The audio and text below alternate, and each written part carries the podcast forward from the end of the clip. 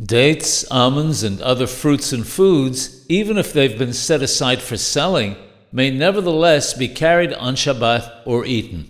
No food is considered to be mukseh on Shabbat other than fruit that is attached to a tree or was attached when Shabbat started.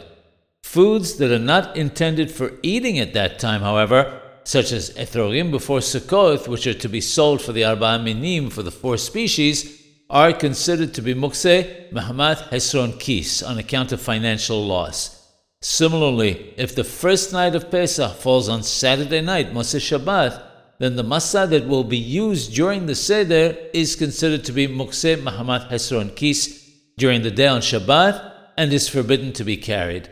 The reason is that even though it is food, it's not permitted to be eaten on Erev Pesach during the day before Pesach starts.